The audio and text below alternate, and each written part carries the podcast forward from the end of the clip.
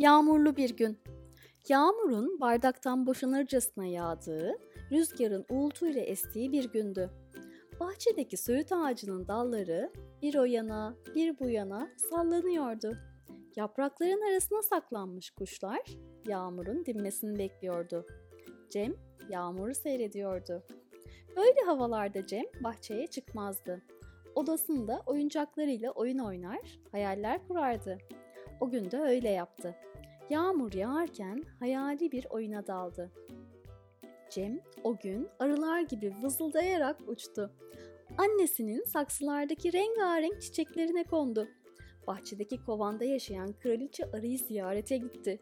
Tarçın kokulu ballı kurabiyelerden yedi. Sonra uzun kulaklı tavşanların yanına gitti. Orman meyveli pastayı taşımalarına yardım etti. Hep birlikte oyunlar oynadılar. Gökyüzündeki bulutları kovaladılar. Cem eğrelti otlarıyla kaplı ormanda dolaştı. Çatal boynuzlu geyiğe, uzun kuyruklu tilkilere rastladı. Hep birlikte saklambaç oynadılar. Oyunlarına kirpiler, sincaplar da katıldı.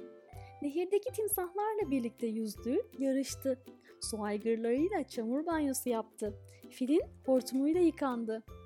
Boğa yılanının yaşadığı büyük ormanda gezinti yaptı. Yeşil bir papağanla şarkı söyledi. Ağaçtaki bir maymun ona kuyruk salladı. Cem leopar gibi sesler çıkardı, maymunla şakalaştı. Sonra ayıların yaşadığı yüksek dağlara tırmandı.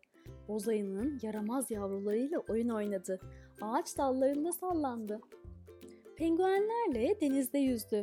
Buzların üzerinde kaydı. Kardan adamın buz dondurmasından yedi. Oyuncak penguenini kızağıyla gezdirdi.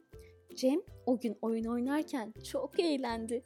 Kuzular gibi meğledi, kedi gibi miyavladı, kurbağalar gibi vırakladı. Artık akşam olmuştu, biraz yorulmuştu, çok da acıkmıştı. İşte tam bu sırada annesi onu yemeğe çağırdı. Koşarak odasından çıktı ve sofraya oturdu. Küçük bir kurt gibi yalandı. Sofradaki bütün yemekleri silip süpürdü. O gece rüzgar bahçedeki söğüt ağacının dallarını bir o yana bir bu yana sallıyordu. Yağmur durmaksızın yağıyordu. Cem yatağında mışıl mışıl uyuyordu.